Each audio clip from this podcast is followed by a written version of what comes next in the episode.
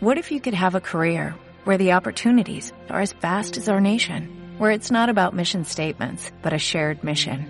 At U.S. Customs and Border Protection, we go beyond to protect more than borders, from ship to shore, air to ground, cities to local communities. CBP agents and officers are keeping people safe. Join U.S. Customs and Border Protection and go beyond for something far greater than yourself. Learn more at cbp.gov/careers. En esta ocasión, nosotros vamos a iniciar un curso nuevo, vamos a iniciar una temática nueva, teniendo también a un autor nuevo de por medio. Ahorita, digamos, les diría como el por qué, a grandes rasgos, me parece que es relevante retomarlo, quién es y también que entendamos un poco de qué se va a tratar. Bueno, nuestro autor es René Girard, que es él. Él es René Girard. Ahorita lo aneto en el pizarrón. Él es un intelectual, un pensador católico, contemporáneo, vivo aún, que ha hecho como su trabajo, ante todo, más como antropólogo, eh, como antropólogo, como uh, crítico literario, filósofo y también eh, en gran medida como etnólogo. ¿Qué es un etnólogo? El etnólogo es el que se dedica al estudio del comportamiento humano.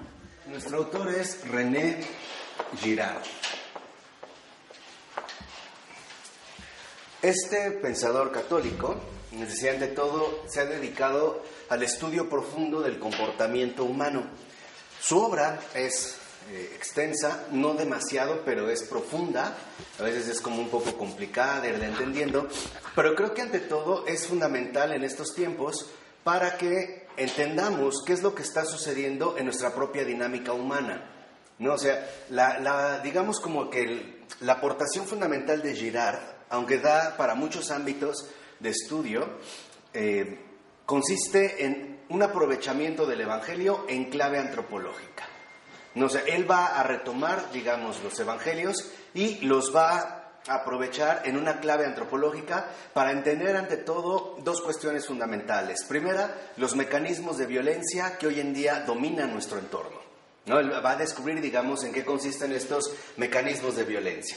Y dos, también nos va a dar como ciertas luces que describen a fondo precisamente la realidad conflictiva en la que en estos momentos estamos viviendo. Entonces, él va a, describir, digamos, el comportamiento humano en esta dimensión eh, conflictiva, ¿no? A partir de, los, de estos mecanismos de violencia y eh, poniendo al descubierto también cómo es algo que el cristianismo nos ayuda a entender, a comprender y también de alguna manera a reencauzar, ¿no? a dirigir hacia otra dirección que de, la que hoy en día se mueve. Entonces, ¿por qué queremos dar este curso? Para contrarrestar literalmente estas fuerzas operativas, ¿no? estos mecanismos que hoy en día imperan y de, de los cuales cada uno de nosotros forma parte. ¿Por qué? Porque forma parte precisamente de nuestra cultura.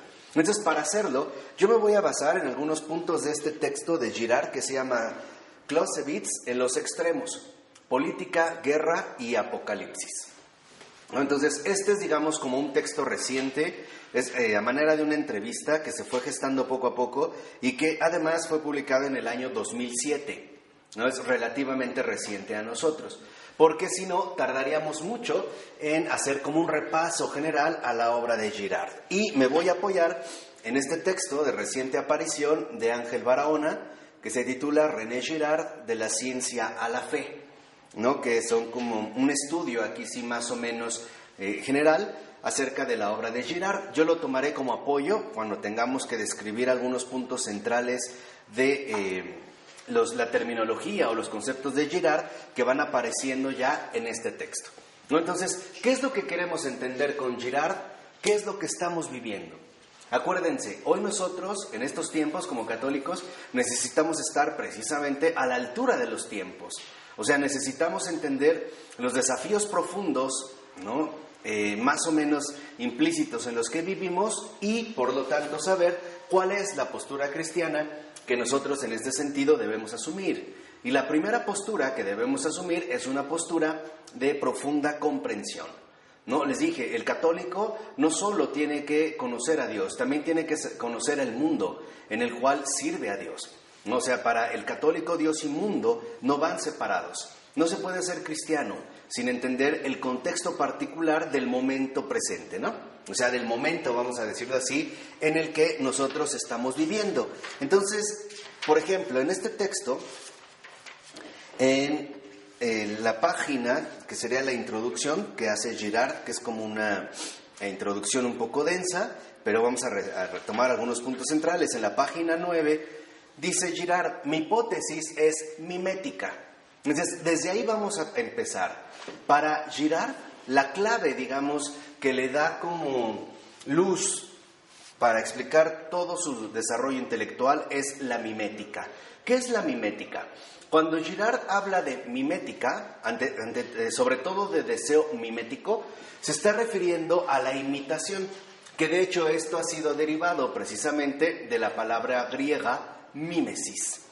Mímesis, eh, si nosotros quisiéramos traducir esta palabra al castellano, mímesis es imitación. Entonces, el primer paso que establece en este sentido Girard es la mímesis.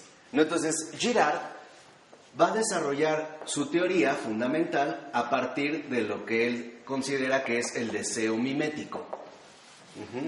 Ese es, digamos, como la teoría mimética, es como el núcleo central de toda la postura intelectual de René Girard.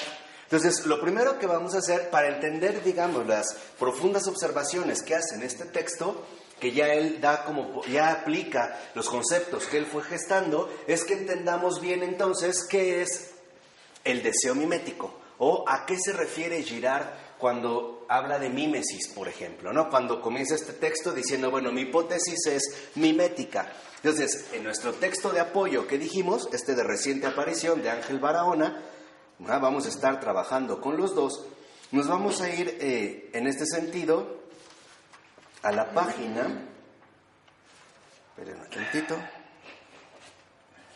aquí está, nos vamos a ir a la página 30. Acuérdense, estamos trabajando ahora ya dos libros, ¿no? Uno de apoyo y este.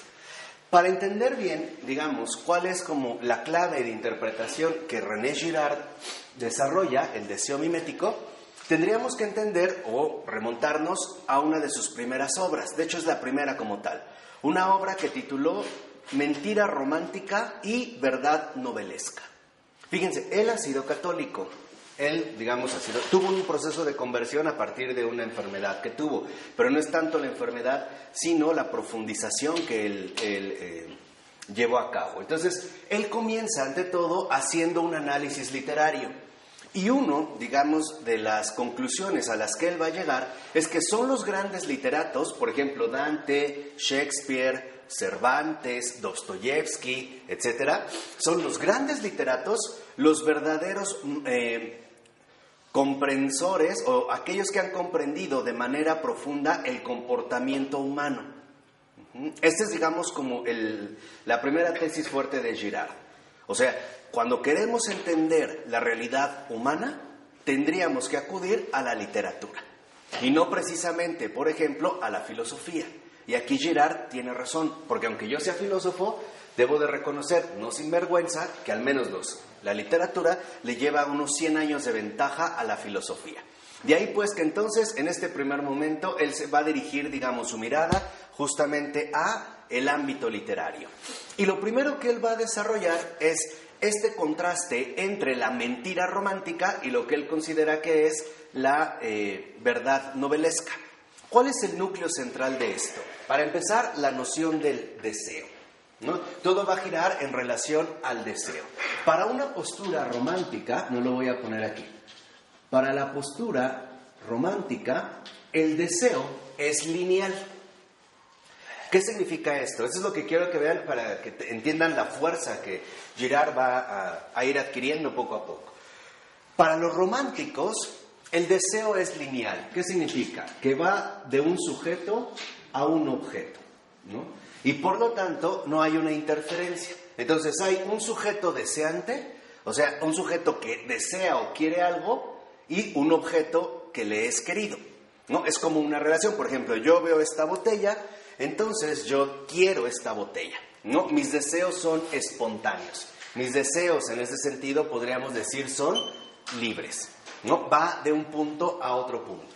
Esto es en las teorías, en la teoría romántica, que digamos adquirió como mucho peso a lo largo del siglo 18. Pero Girard se va a oponer y va a decir no. Esta es una mentira romántica. ¿Por qué? Porque lo que podemos entender a partir de la literatura es que el deseo no es lineal, el deseo es triangular. Y aquí es donde entra como, digamos, uno de los detalles fundamentales que va a hacer Girard.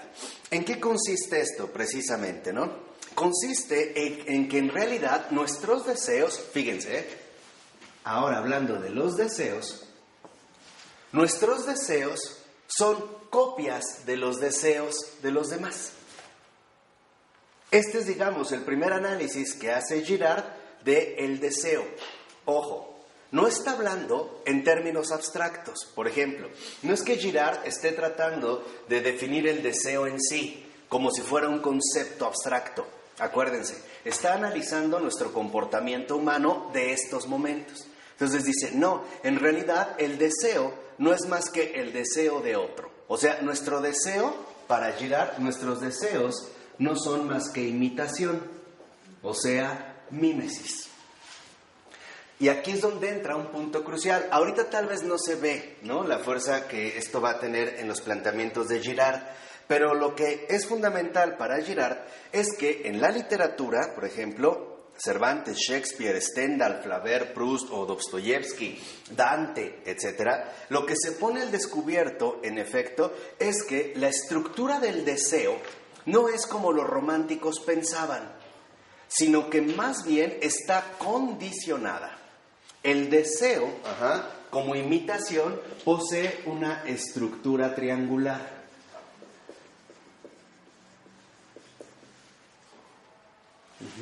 Sí me interesa como dejar en primer punto muy claros estos conceptos porque los vamos a estar ya eh, asumiendo a lo largo de estas sesiones, ¿no? Lo que duremos con Girard.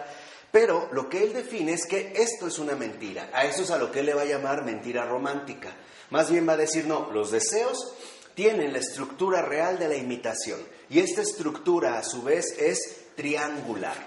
Entonces va a decir, por ejemplo, cuando yo quiero algo, pongamos una chamarra, yo en realidad lo que quiero no es el objeto, no es la chamarra. Yo lo que quiero, a su vez, es imitar el deseo de otro que también quiere este tipo de chamarra. O sea, no es que queramos las cosas sin interferencias, sino que siempre tenemos mediadores. Aquí es, digamos, un punto central en Girard, porque justamente lo que iremos comprendiendo es que él se opone a la ilusión moderna de la autonomía. O sea, esto es lo que ha causado como mucho revuelo en Girard. Lo que, una de las cosas fuertes que Girard afirma es, no somos ni autónomos ni libres como pensamos. No lo somos. Estamos siempre condicionados, sobre todo en el ámbito de nuestros deseos. Entonces dice él, por ejemplo, ¿qué es el? En este 30, en este 9. Ahora ya lo vamos complementando. En este 9, en este 30. Entonces dice, bueno, ¿qué es el deseo? El deseo es siempre el deseo del otro. Nosotros queremos las cosas por imitación.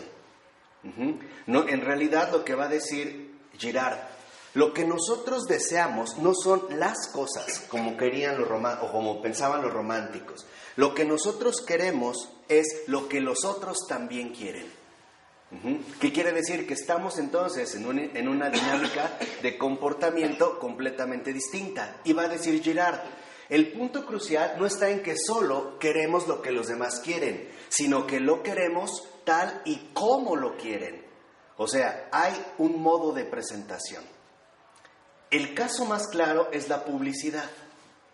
Cuando en la publicidad nos ofrecen algún tipo de objeto, ¿no? Piensen, por ejemplo, no sé, en un pantalón. Lo que a nosotros nos cautiva, lo que queremos no es tanto el pantalón, sino que lo que nos seduce, por así decirlo, es el modo en el cual nos presentan este pantalón. Que a su vez, por ejemplo, no solo es el objeto lo que yo quiero, sino que yo también quiero lo que el otro va a querer. Y esto empezará a generar finalmente una serie de conflictos entre nosotros. ¿no? Se empieza como a desvelar poco a poco el carácter conflictivo de nuestras, eh, de nuestro comportamiento. ¿No? Entonces, ¿qué es, digamos, esta estructura triangular? Imitación de un modelo.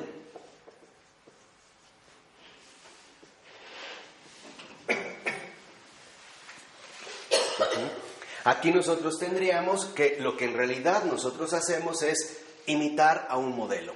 Seguimos a un modelo. Nuestros deseos están condicionados por los modelos que en efecto cada uno de nosotros irá adoptando. Entonces, para Girard, el primer punto entonces que hay que entender es cómo funciona precisamente este, eh, e, esta base fundamental del deseo humano. Porque vean que el primer punto llamativo es que ahora Girard no va a poner la atención en el ámbito intelectual.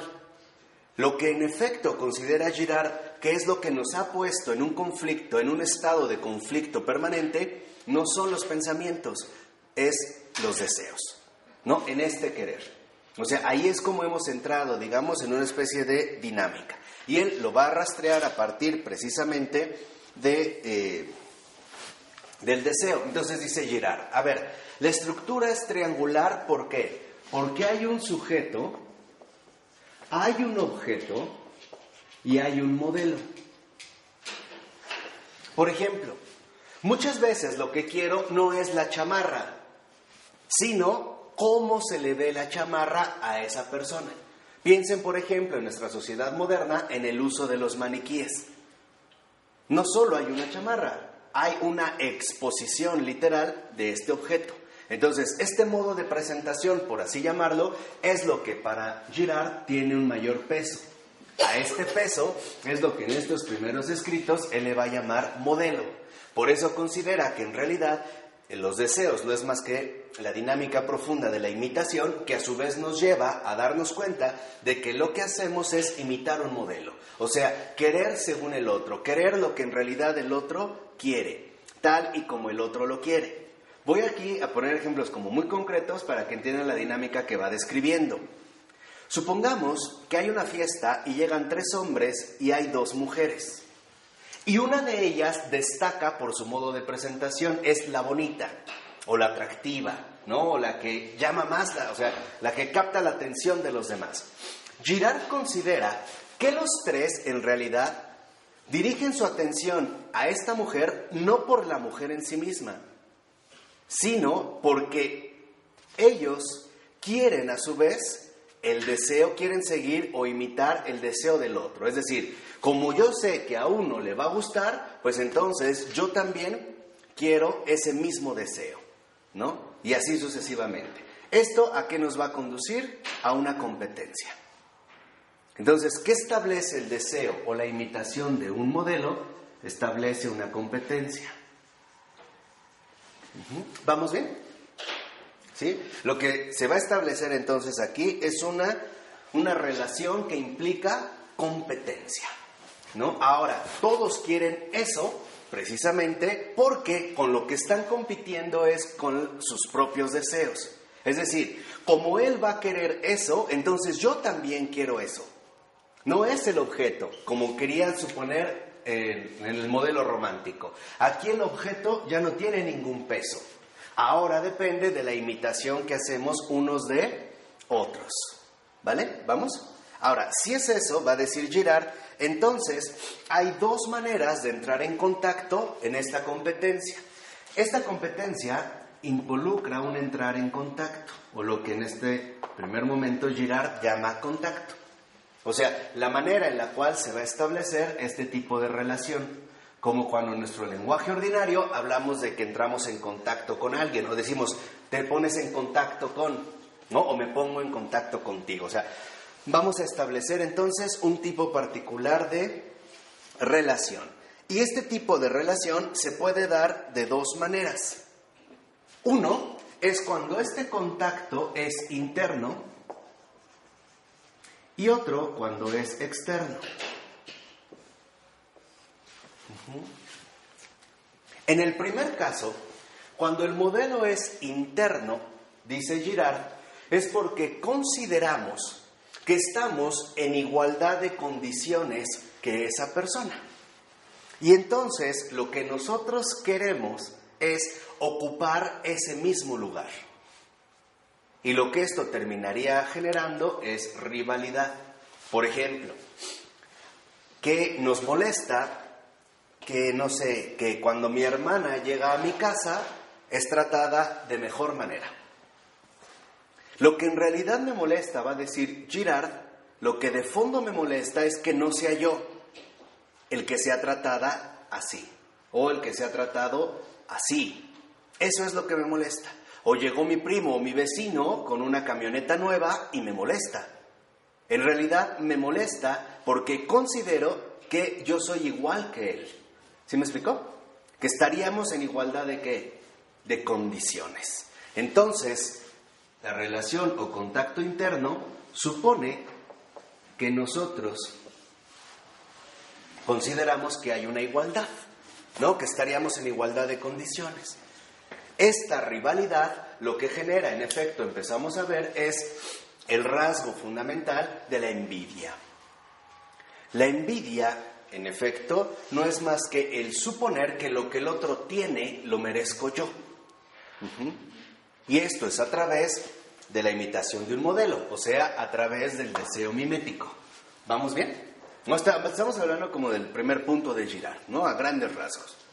Dice, cuando esto sucede, entonces nosotros suponemos que el otro no merece lo que tiene, sino que más bien lo merecería que yo. Pero cuando la relación o el contacto es externo, entonces ya no hay igualdad, hay una desigualdad total. Ya no consideramos que estamos en igualdad de condiciones, sino que el modelo hacia el cual yo dirijo mi atención me es totalmente inalcanzable. Y entonces, ¿qué hacemos? Como no podemos dejar de desearlo, pero reconozco que nunca voy a poder imitar exactamente a este modelo, lo voy a conservar en una relación de divinización. O sea, por ejemplo, lo voy a idolatrar. Ejemplo sencillo, cuando un joven o una persona coloca, este, por ejemplo, un póster en su cuarto de algún artista de moda. Sabe que nunca será así, pero como tiene este deseo de imitarlo, porque acuérdense, desear es imitar para Girard, ¿no? El deseo es imitación, que es como la estructura profunda que seguimos. Como no puede eliminar este deseo, entonces lo que va a hacer es colocarlo en una relación distinta. Sé que nunca voy a ser así, pero voy a guardar una relación de desigualdad. O sea, este modelo yo no lo puedo igualar. Entonces, lo único que me quedaría en este sentido es precisamente eh, idolatrarlo. ¿Sí quedó claro? Entonces, aquí, por ejemplo, hay envidia, aquí hay idolatría. ¿no? Aquí habría este afán de competencia feroz y aquí un rendimiento total. Sí. Aquí, ante la desigualdad, lo que tenemos es rendición. Aquí, en la igualdad, lo que tenemos es una rivalidad. Entonces se trata de dos comportamientos muy diferentes. ¿La idolatría En el contacto externo. O sea, cuando el modelo que yo quiero imitar, simple y sencillamente reconozco que me resultará inaccesible. Pongamos un ejemplo. Mi novio o mi novia terminó conmigo y a la semana lo veo con otra persona. Diría Girard, partiendo del deseo mimético, ¿qué es en realidad lo que me molesta? Lo que me molesta, va a decir Girard, y ahí está la estructura triangular, es que yo, que quiero ser este objeto, imitar este modelo, no sea esa persona. Pero al mismo tiempo odio a esa persona, pero también la admiro porque está en ese lugar que yo no poseo. No sé si me explico. O sea, al mismo tiempo, lo que me da coraje, lo que me rasga, y eso es algo que todos hemos vivido, lo que realmente me rasga interiormente es que odio a esa persona en el sentido de que es una usurpadora, ¿no? O ha usurpado mi lugar, pero al mismo tiempo la admiro. La admiro porque está en el lugar que yo quisiera tener. Entonces, lo que empieza a mostrar Girard es que la estructura profunda del deseo es muchísimo más compleja de lo que podríamos suponer. No se trata de que, ay, yo quiero esto y listo. Dice Girard, no, esa es la mentira romántica. Tenemos que recuperar la complejidad profunda de la realidad humana. ¿Vamos bien?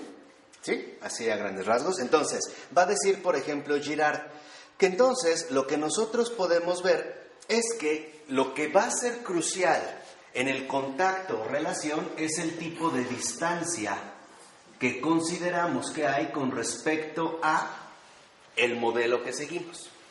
Si consideramos que la distancia es poca, asumimos que estamos en condiciones de igualdad y entonces entramos en una dinámica de rivalidad. Pero si piénsalo en un trabajo, cuando alguien considera que el otra persona no es competente para hacer lo que hace, pero él sí, entonces se la pasa diciendo que el otro idiota lo deberían de despedir porque no hace bien su trabajo, pero si él estuviera en ese lugar, él sí lo haría qué? Bien. Entonces aquí hay una rivalidad porque se anula la distancia.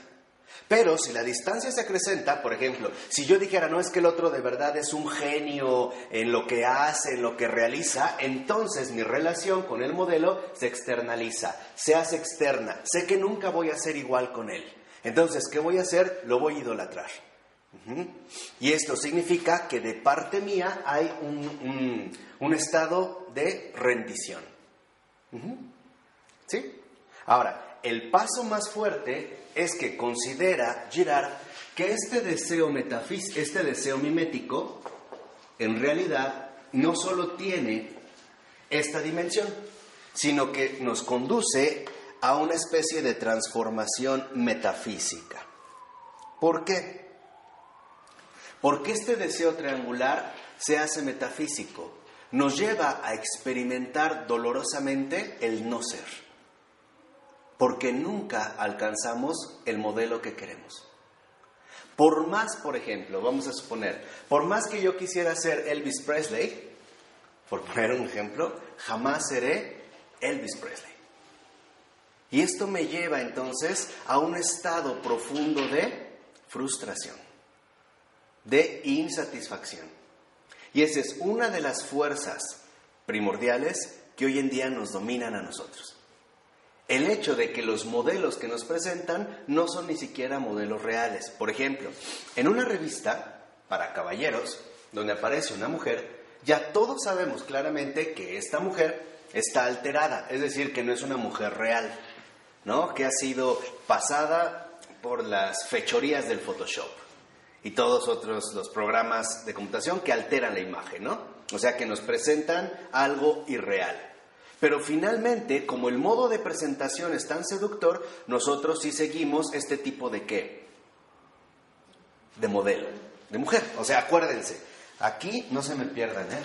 Es que Girard está pesado. Así tienen que ser los buenos católicos. ¿eh? Artillería pesada no, no es un cualquier cosa. Entonces, ese modelo no es real, pero bueno, como es el modelo que a nosotros nos presentan, entonces todos, literalmente, ¿no? Nos vamos a dirigir hacia ese qué? Modelo. Pero, sorpresa, es un modelo irreal y por lo tanto nunca lo vamos a poder tener. Nunca vamos a poder alcanzar la auténtica imitación que se supone es lo que de fondo nosotros en realidad estamos deseando. Entonces, aquí Girard da en un punto clave. Nuestra sociedad contemporánea es una sociedad que en efecto parece conducirse cada vez más por los caminos de la frustración y por los caminos de la insatisfacción permanente. ¿Quieren pruebas más claras? Hoy en día, ¿cuánto sufren las que tienen pelo chino porque quieren ser lacias? Y las lacias porque quieren ser chinas. Las blancas porque quieren ser morenas. Las morenas porque quieren ser blancas. Y así sucesivamente. Empezamos a ver cómo en efecto lo que empieza a destacar ante todo, y eso es lo que muestra Girard, es que el deseo mimético no es más que la raíz profunda de la rivalidad humana. Y por lo tanto, la génesis auténtica de las estructuras de la violencia que hoy en día nos están destruyendo. Por eso les decía que no, y todo esto lo va a sacar del Evangelio, ¿eh? no crean que se lo está sacando de la manga. Él va a decir, esto es algo que el cristianismo nos enseñó, pero no supimos entender. No supimos, por así decirlo, captar en su momento justamente el mensaje. Entonces, va a decir Girard, ¿por qué el deseo mimético se hace metafísico? Porque nos conduce a la enfermedad ontológica. O sea, el vértigo, el vértigo insoportable del no ser. No somos tal y como quisiéramos que fuésemos. ¿Por qué? Porque el modelo que seguimos a través de esta imitación jamás se llega verdaderamente a cumplir. Entonces, siempre estamos experimentando de manera constante, por ejemplo, esta enfermedad ontológica que es un vértigo profundo de negación, el vértigo del no ser, que para Girard es una experiencia fundamental de todo imitador. O sea, de cualquier ser humano, porque cualquier ser humano tiene también, ¿qué? Deseos. ¿Vamos? Aplíquenlo, de verdad, es un etnólogo, aplíquenlo en los ámbitos más inmediatos de la vida. Y ahorita nada les he dado como unos ejemplos para que vean en realidad el mecanismo en el cual funciona, ¿no? O en el cual eh, se va moviendo. Ahora, si es así, lo que va a decir, por ejemplo, en este sentido, Girard, es que nosotros, por lo tanto, siempre estamos como obsesivamente fijando la atención en la manera en la que los demás desean las cosas, o sea, en lo que los demás quieren. Porque para Girard, el deseo mimético, la mímesis, es un contagio. Cuando alguien quiere algo, todos también lo vamos a querer. Piensen cuando últimamente sale a la venta un nuevo iPhone. Basta en una reunión familiar, basta con que en una casa alguien diga, yo quiero ese teléfono, para que otro diga, yo también, aunque no entienda por qué, o mucho menos para qué, pero se vuelve un contagio común. Son falsos dioses, ¿no? O sea, al final... Sí, claro, pero digamos, aquí sí son falsos dioses, pues sí, ¿no? Son objetos de deseo. Exacto. Pero aquí, digamos, lo que estamos tratando de entender es en clave antropológica, o sea, en clave de nuestra realidad humana. Ese sería como, digamos, el primer paso fundamental. Entonces, a nosotros como humanos basta con que alguien lo haya querido para que nosotros sigamos los deseos de él. Por eso les decía, lo que en realidad queremos no es tanto las cosas, sino los deseos de los demás. Y además, los deseos según lo vayan presentando los demás. Entonces, siempre estamos como observando qué desea el otro y cómo lo desea. Por ejemplo, no solo que desea un coche, sino si lo que éste desea es deportivo, este 4x4, nacional o importado. O sea, esto, digamos, se ha aliado eh, de manera profunda con los mecanismos, a su vez salvajes, de la competencia mercantil, o sea, de lo que hoy llamamos consumismo. Por ejemplo, lo que dice Girard, y esto se ve, se, ve reflejado de manera muy concreta, podríamos decir, es que nosotros estamos sufriendo cada vez más esta enfermedad ontológica. Y él nos quiere explicar el por qué. Y para explicarnos el por qué es que él va a recurrir ante todo a esta como llave que abre muchas puertas, que sería justamente el deseo mimético. Entonces, nos volvemos como poseídos, estamos como en un estado de posesión. Nos, nos volvemos como poseídos por los deseos de los que los demás precisamente tienen. Y lo podemos ver desde a lo mejor las dinámicas eh, de los niños. Si a un niño, por ejemplo, pasaron Reyes Magos y le trajeron muchos juguetes, basta con que salga y vea que un niño tiene otro juguete para que él quiera ese juguete. Pero en realidad no es por el objeto, lo que en realidad está causando conflicto son la competencia en los deseos. O sea, yo quiero lo que el otro quiere. Y si el otro no lo quiere, yo tampoco lo quiero. Y así nos movemos. Por ejemplo, a veces pides una opinión sobre un automóvil y alguien te dice, no, ese automóvil es malo, perfecto, ya. ya. No tienes que hacer más investigaciones, ya no. O sea, si el otro ha dicho que no, entonces yo también, ¿qué digo? ¿no? Y nos vamos, ¿no? Como contagiando unos de otros. Entonces va a decir, por ejemplo, en este sentido, y ese es un paso fundamental, que esta enfermedad ontológica nos lleva a reconocer que hemos dado un paso más allá hacia lo que Girard llama la trascendencia desviada. La realidad desviada, sí, la trascendencia desviada. Y este es otro punto central. Este no ser, esta enfermedad ontológica, nos lleva también a la trascendencia desviada. ¿Qué es esta trascendencia desviada? Dice Girard, a partir del siglo XIX, tal parece que eh, si hacemos un análisis, por ejemplo, de los personajes que aparecen en Dante, Shakespeare, Dostoyevsky, o Flaubert o Stendhal, vemos que se empieza a desarrollar una profunda pasión por el obstáculo. O sea, tal parece que mientras más complicado sea la obtención, mejor será para mí será en este sentido mucho más, este, eh, vamos a decirlo así, apetecible. Lo peor, va a decir Girard, es que esta trascendencia desviada nos ha llevado poco a poco al desvío de lo real, hacia cuestiones, por ejemplo, irreales. Por ejemplo, él va a decir, en algunas novelas de Proust vemos cómo los personajes femeninos, ante todo, se vuelven tremendamente atractivas no por su carácter femenino, sino más que nada por su carácter salvaje o animal. ¿Alguna vez ha leído Nana de Flaubert? ¿No? Perdón, ese es de Solá. ¿No? ¿O de Flaubert en la educación sentimental? ¿Tampoco? Bueno, ahí los personajes femeninos se a desarrollar lo que se ha conocido hasta la fecha como la mujer fatal, la femme fatal, ¿no?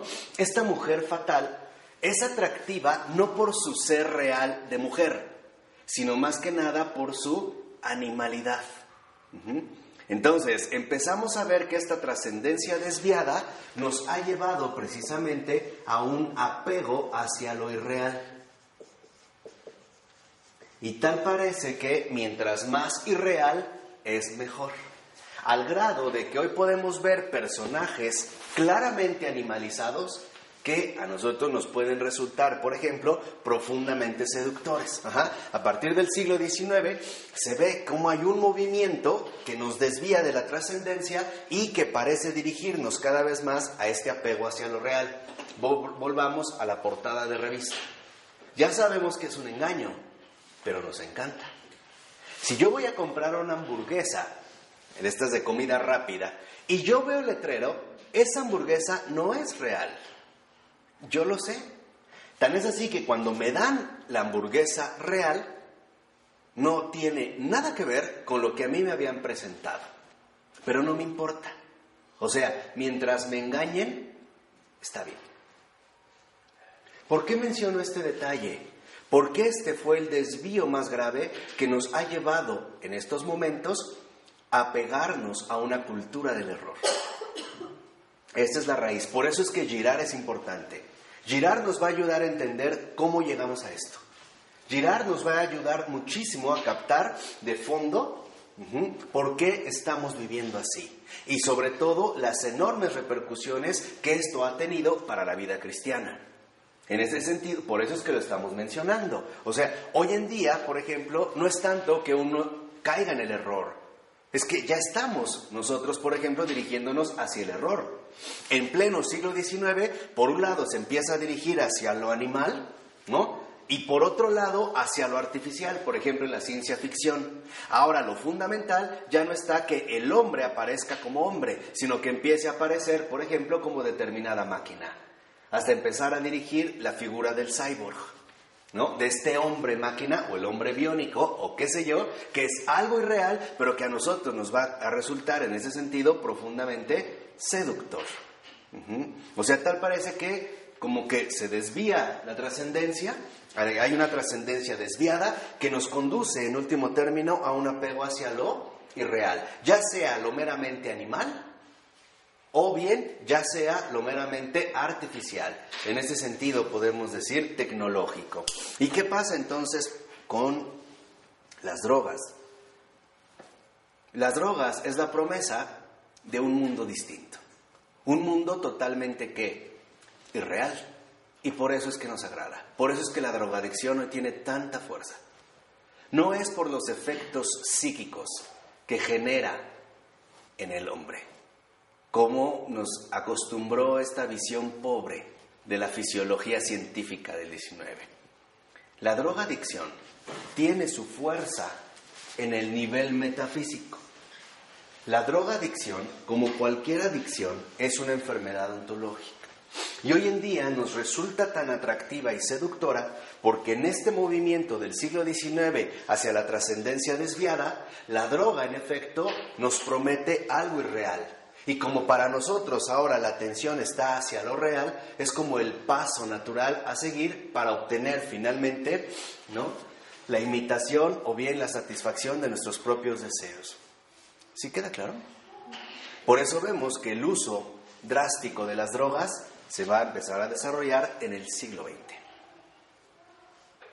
Voy a poner ahorita nada más dos ejemplos muy sencillos para que vean cómo podemos palpar literalmente estos detalles de Girard, que hace por ahí de los 60, ¿eh? 50, 60, estos primeros análisis. Y lo, sí, sí, todavía. Y lo podemos ver a través del cine. Yo no sé si ustedes han visto estas dos películas. Una que se tituló, bueno, en español Lucy, y otra que se llama Sin Límites. Si no la han visto, deberían de verlas. Hoy, ver hoy ir al cine es importante ¿eh? también para un católico, porque hay... Sí, claro, ¿por qué es importante? Porque tenemos que estar entendiendo qué se está gestando y además en un nivel tan masivo. La clave central de estas dos películas es, y por eso nos resultan como tan atractivas, es que la, el acceso a un mundo totalmente irreal y por lo tanto sorpresivo es a través de un químico.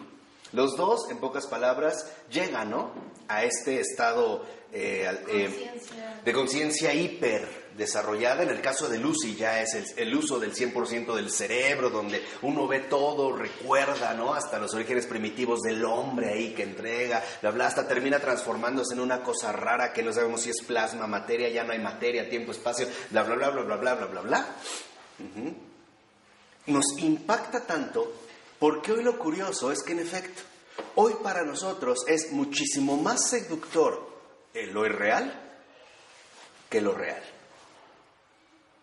Y sobre todo cuando este paso a lo irreal se hace a través de un medio químico o bien a través de la ingesta de una determinada sustancia. Así que, por ejemplo, en estas percepciones ingenuas, cuando dicen es que el joven o el niño, el muchacho, se droga porque va de su realidad, no es cierto. Es porque está deseando una realidad distinta. Y como desde el 19 se ha fomentado el apego hacia lo real, entonces las drogas es como la invitación clara, ¿no? A disfrutar de aquello hacia lo que nos hemos dirigido. O sea, a este apego cada vez más contundente precisamente hacia el engaño, ¿no? Hacia el error. ¿Y por qué? Porque sí me interesa, en efecto, que entiendan los padecimientos profundos que hoy en día cada uno de nosotros experimenta, en mayor o en menor medida. Piensen, por ejemplo, ¿no? Estábamos viendo un programa sobre esta obsesión de la belleza, cómo las personas que van hacia la ancianidad, justo lo que quieren es no verse así, ¿no? Las operaciones y terminan desfigurándose la alteración radical del cuerpo humano de estos tiempos, por ejemplo, ¿no? En las medidas, que son medidas irreales, que incluso también ya se está aplicando en el caso masculino. Ya hay operaciones para el aumento del pene, por ejemplo. Sí, claro. Sí, o sea, lo que quiero que entiendan es esta cuestión irreal. Por ejemplo, en un video musical, Vean, o sea, vean, es que de verdad Girard en este sentido como católico retoma el Evangelio, ¿eh? Y lo veremos. Tienen ojos y no ven, oídos y no oyen. Tú ves un video musical, ¿no? De estas grandes estrellas del pop que hoy en día pululan. Y lo que ves es un mundo totalmente irreal. Por ejemplo, ves en el coche que llega, la manera en la que visten, el comportamiento ¿no? de la gente que los da, es un ámbito irreal. Pero como se ha dado este paso hacia acá, para nosotros nos resulta algo tremendamente que... No, normal. Ya.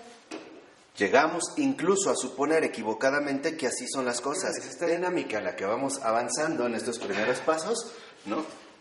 y que entendamos por qué estamos viviendo así, qué es lo que está sucediendo, cuáles son, digamos, estos puntos centrales en los que hemos todos, como cultura, cultural, desviado.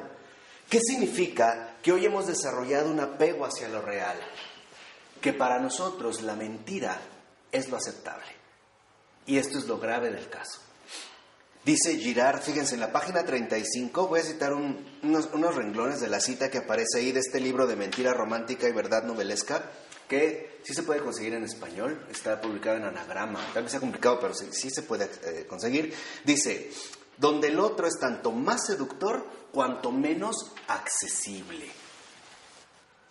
Vean ese primer detalle. ¿Qué significa que sea así, mientras más inaccesible, mientras más desespiritualizado. Así.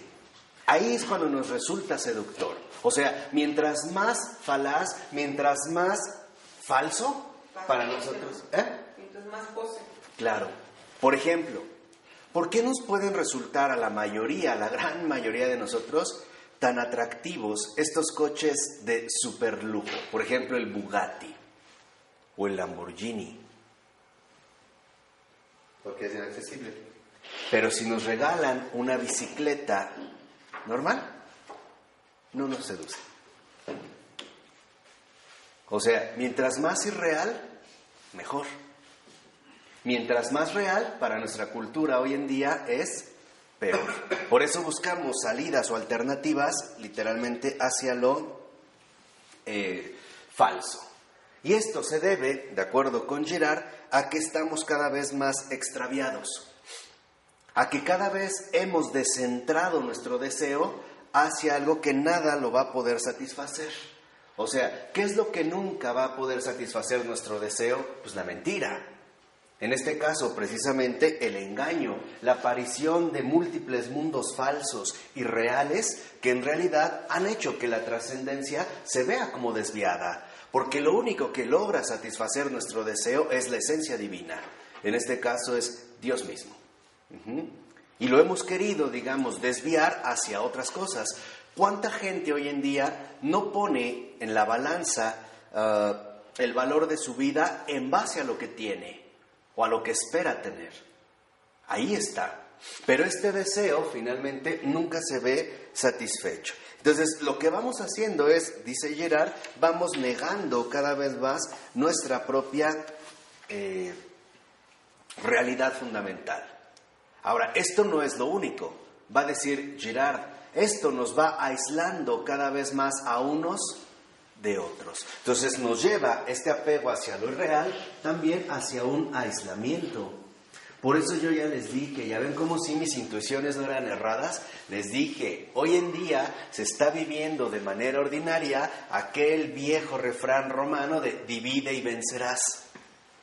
Divide. Hoy es la división la que, digamos, como la palanca central que promueve todo el ámbito destructivo en el cual vivimos de manera ordinaria. ¿Por qué? Porque entonces lo que vemos es que en este aislamiento donde no hay una referencia central, al quedar aislados, consideramos, por ejemplo, que cada uno es el que posee esa verdad. Y siempre termina entristeciéndose del espectáculo que le ofrecen sus vecinos.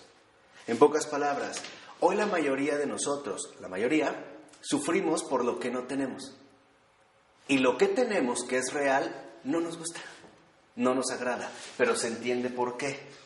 ¿Me explicó? Por eso a veces decimos de manera muy sencilla, no es que tienes que ser agradecido con lo que Dios te da, sí, pero no es tan fácil, porque nuestra cultura, nuestro movimiento profundo no va en ese sentido. Lo fundamental es que nuestra atención más bien se, eh, se dirija en ese sentido, como dice Girard, hacia una orgía de destrucción.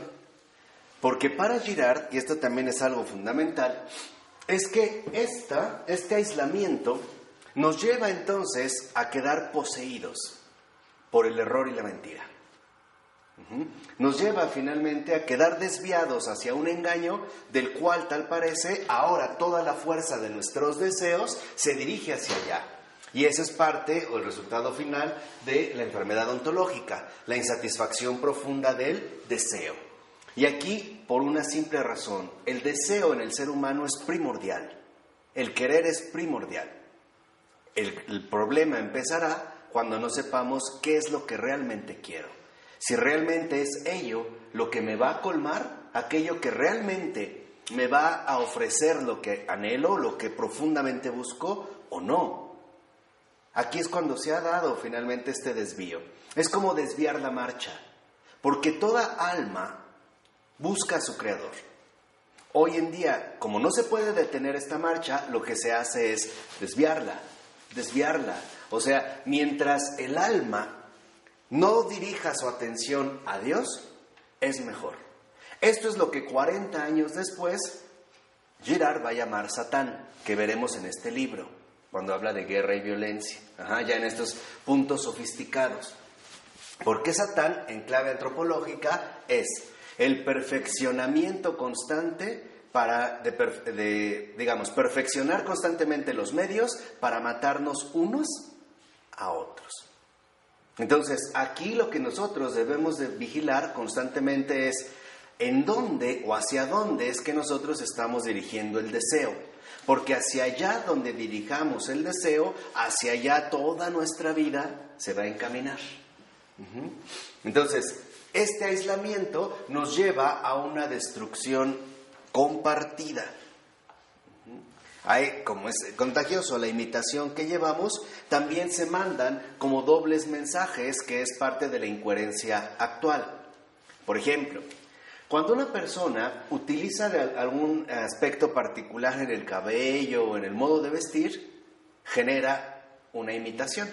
Está dando un aviso, un mensaje, imítame.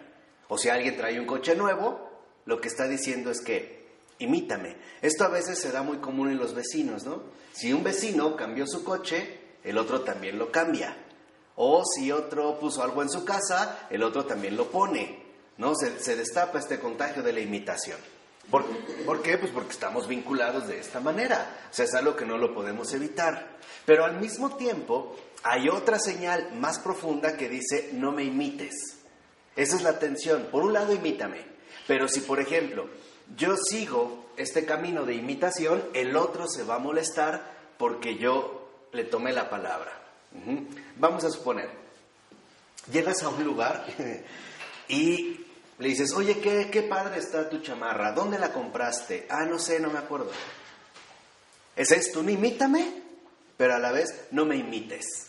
¿no? Ahí es donde empezamos a mandar como dobles señales, ¿no? Como señales falsas. Entonces, lo que vemos aquí y lo que va a dejar claro en este sentido Girard es que esta trascendencia desviada es un mecanismo riguroso, ¿eh? bien planificado. No creen que es, dice, es tan riguroso como la vertical de los místicos cristianos. Vamos a ponerlo en términos más serios. La rigurosidad del infierno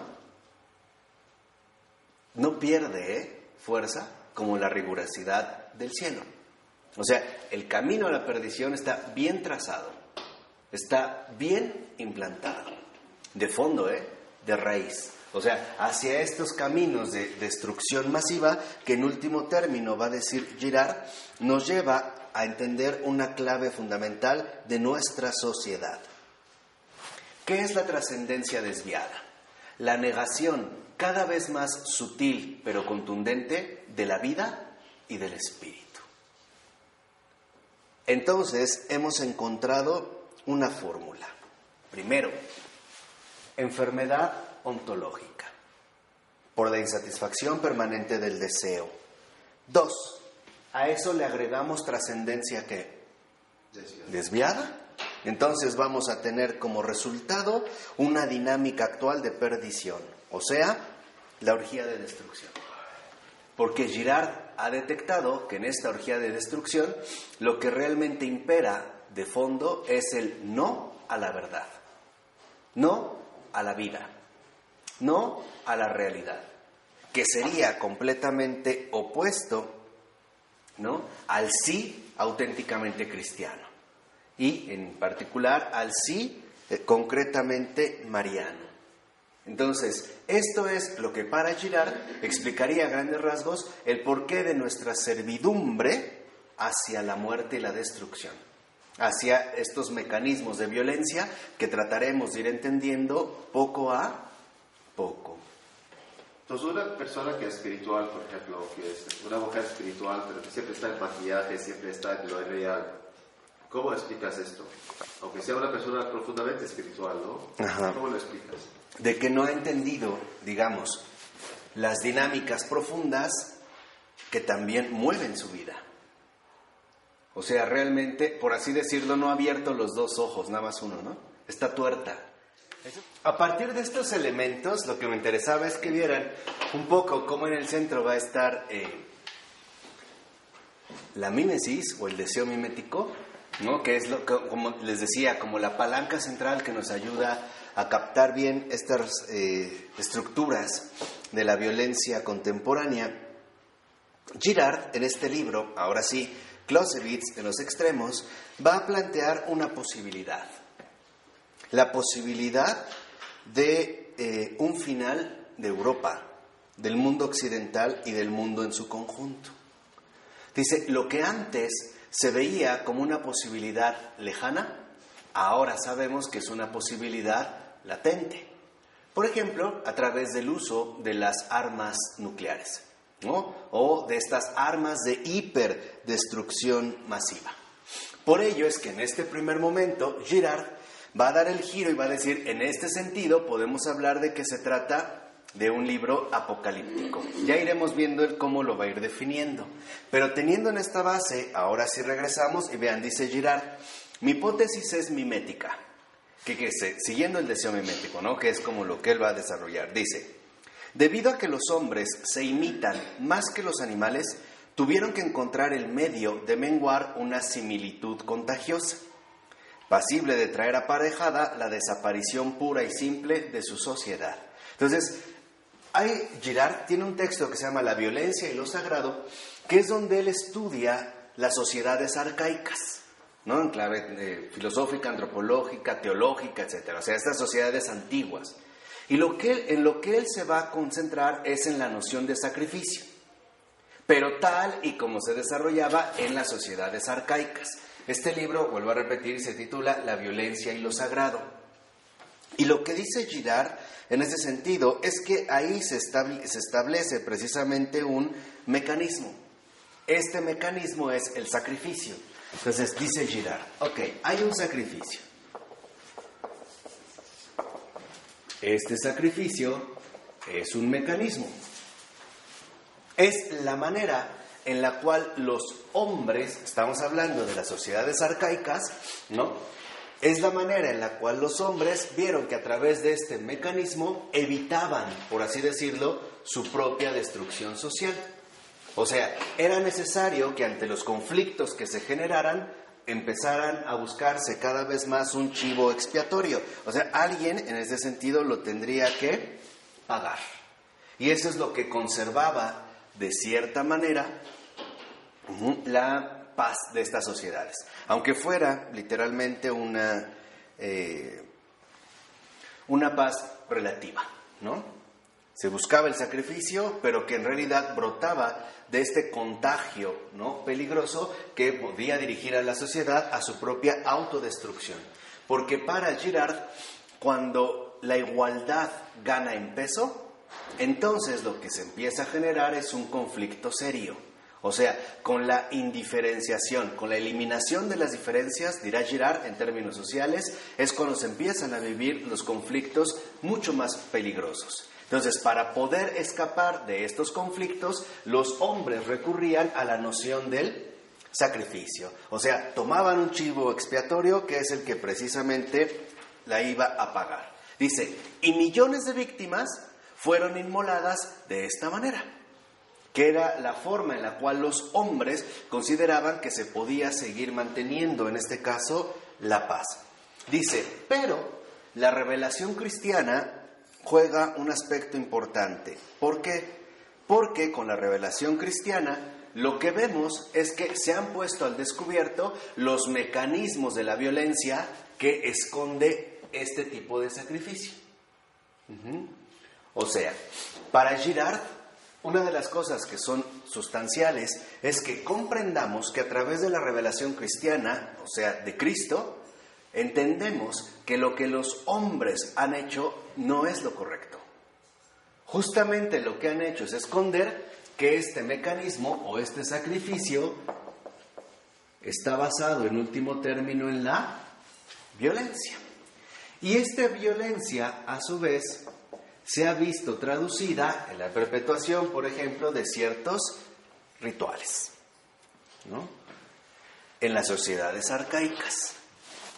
Han dado pie finalmente, ¿no? A estos rituales. Entonces va a decir, bueno, lo que viene a poner al descubierto la revelación cristiana es que estos ritos no son auténticos, o sea, no, ahí no está la verdad. Ahí más bien se ha presentado una desviación. Y para Girard, estos ritos es lo que se transforma en último término en religión. Por eso su texto se llama La violencia y lo sagrado. O sea, para Girard, en las sociedades arcaicas, la religión no es más que la institucionalización, la regulación de la violencia, bajo ciertos mecanismos que en último término se irán traduciendo en determinados ¿qué? rituales. O sea, la violencia se ritualiza para que aparezca bajo la forma de lo religioso, Como el ISIS, por ejemplo. Claro. ¿no? Como ellos. Sí, por eso por, por ejemplo. ¿no? O sea, se empieza a ritualizar la violencia para darle la forma de lo religioso, lo religioso humano. O sea, empezaría a surgir la noción de religión. Pero la religión, en este sentido arcaico, no es más que el mecanismo regulador de la violencia. Violencia que se ve como mm, organizada a través de ciertos rituales en cuyo centro radica precisamente la noción del sacrificio. ¿Vamos? Entonces dice Girard, por ejemplo, en la página 10, segundo renglón, el cristianismo desmitifica lo religioso. O sea, para Girard, el cristianismo justo a lo que se opone es a esto, a la religión arcaica. Si por religión entendemos esta dinámica, que no es más que la organización estructural de la propia violencia. O sea, para Girard, el cristianismo lo que viene es a desmontar los rituales humanos. Justo lo que viene a hacer el cristianismo es a mostrarnos que la violencia tiene que ser eliminada, pero no como los hombres lo hacen, sino como Dios mismo lo ha logrado hacer. Por ejemplo, vamos a como un meollo central. La gran diferencia entre religión, en ese sentido arcaico, antropológico, y cristianismo, para Girard, es la siguiente. ¿Qué es el sacrificio? Fíjense, y es cierto, ¿qué es el sacrificio en la religión arcaica, en la religión no cristiana? Ofrezco algo para recibir algo a cambio. No, más allá es más, ok, hay como un intercambio, un trueque, pero en términos más profundos es sacrificar a otro, ¿no? Voy a dar una noción de víctima. Ahí está el chivo expiatorio. O sea, la religión lo que hace es sacrificar a otro.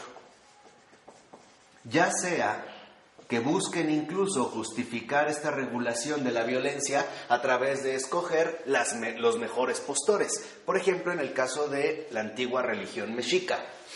Los que son sacrificados a los dioses no son los peores. Pues no le vas a dar cualquier cosa si se trata de los dioses. Le vas a dar en este caso a los mejores. De ahí que, por ejemplo, escogieran a las vírgenes los más fuertes, ¿no? Los mejores guerreros. O sea, se le va a ofrecer en este caso lo mejor. Pero dice Girard, esto no es más que una regulación disfrazada de la violencia. Bajo ciertos rituales, ¿no? que configurarán la aparición de la religión. El cristianismo, por su parte, es sacrificio de uno mismo. Esa es la diferencia central entre la religión arcaica y el cristianismo. Para Girard, lo que el cristianismo nos ha venido a decir, y esto es lo que les decía, que es el aprovechamiento del Evangelio en clave antropológica, lo que nos ha venido a decir es que no se trata de acabar con la violencia a través de alguien más, a través de un chivo expiatorio. Alguien la tiene que pagar. No, se trata de que la violencia se acabe en uno mismo, renunciando uno mismo precisamente a esta violencia. Dice, en este sentido podemos decir que esa presencia, ese supuesto, ese fracaso ya premeditado se llama apocalipsis. ¿Por qué? Porque para Girard queda claro que el cristianismo no viene a representar el triunfo de la que de la religión, sino el fin de esta religión. Y por lo tanto, el fin de la manera en la cual los hombres han querido tratar de contener, en último término, esta violencia. ¿Vamos? Aquí, digamos, las reglas del juego han cambiado. Por eso dice, de hecho, en los textos eh, apocalípticos, el verbo de Dios se hace oír con más fuerza. Y una trata finalmente de mostrar los errores de los hombres, quienes querrán reconocer cada vez menos precisamente la violencia que ejercen. Entonces, ¿qué es lo que para girar en clave antropológica nos viene a poner al descubierto el Evangelio? La violencia escondida que está patente o que sostiene las religiones humanas a través del disfraz solemne de lo que se llaman ritos. O sea, esta es como la tesis fuerte en ese sentido de Girard. Ahora va a decir Girard en este, en este otro punto, ¿no? Lo que nosotros debemos detectar es que esta violencia hoy en día también se está ejerciendo, pero de una manera distinta. Sobre todo cuando de dos siglos a fecha, que es donde se va a colocar Girard para entender cómo es que llegamos aquí, el cristianismo pareciera que a través de la trascendencia desviada ha quedado fuera de, fuera de juego, ¿no? De cierta manera como que ha quedado relegado. Entonces dice Girard, bueno, si es así, lo que vemos entonces es que Hemos vivido dos guerras mundiales, bombas atómicas, numerosos genocidios, una catástrofe ecológica inminente y aún así, tal parece que esto no ha sido suficiente para convencer a los hombres y en primer lugar a los cristianos de que algo no anda bien. De que algo simple y sencillamente no va por buen camino. Por ello, lo que va a decir en este sentido Girard es que la violencia está desencadenada hoy en día a escala del planeta entero. ¿Y por qué? ¿Por qué está desencadenada la violencia? Porque ahora la violencia, si bien es cierto que anteriormente estaba como codificada, ¿no? estructurada a partir de, la, de su ritualización, es decir, del establecimiento de la religión, hoy en día no. Hoy en día la violencia se ha transformado más bien en un fenómeno social, cuyos rituales consisten en la autodestrucción mutua de unos con otros. Por eso es que se ha desencadenado. Y esto, para Girard, representa un peligro grave, porque entonces ya no hay posibilidad de otra vez buscar un chivo expiatorio que la pague a través de un sacrificio para que vuelva a restablecerse el orden y la paz. Dicho de otra manera, para Girard, el hecho de que la violencia como tal hoy en día sea un fenómeno social, y aquí veremos cómo comenzó y todo, significa que estamos ya ante la inminencia de la destrucción total y que es justamente lo que se busca. Pero esta destrucción total ya no es una destrucción bélica como en las antiguas guerras. Por ejemplo, esperando que hubiera un bombardeo de parte de otro país. No, ahora la destrucción total significa que nos matemos los unos a los otros, que estemos en un estado de guerra permanente, donde la destrucción sea la, característica fundamental que eh, nos distinga de todo lo demás. Entonces, lo que dice en este sentido, lo, que lo que hizo la pasión de Cristo es mostrarnos que los chivos expiatorios, las víctimas, no eran culpables, que más bien siempre han sido que inocentes.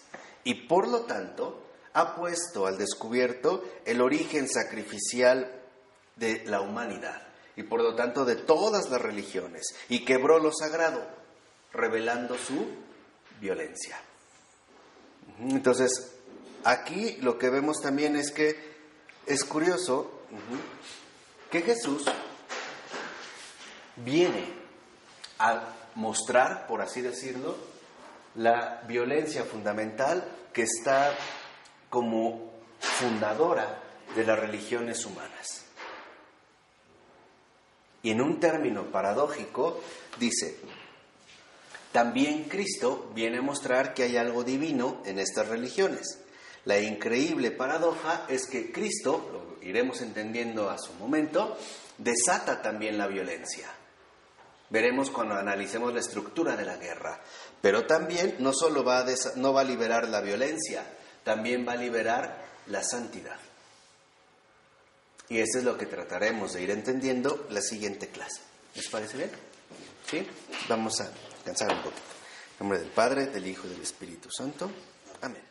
Como nuevo cliente de Western Union, puedes disfrutar de una tarifa de envío de 0 dólares en tu primera transferencia internacional de dinero en línea. Envía dinero a los tuyos en casa de manera rápida, fácil y conveniente. Visita westernunion.com o descarga nuestra app hoy mismo y tu primera tarifa de envío corre por nuestra cuenta. Aplican ganancias por cambio de moneda. No disponible para tarjetas de crédito y envíos a Cuba. Servicios proporcionados por Western Union Financial Services Inc. NMLS 906983 o Western Union International Services LLS NMLS 9069 85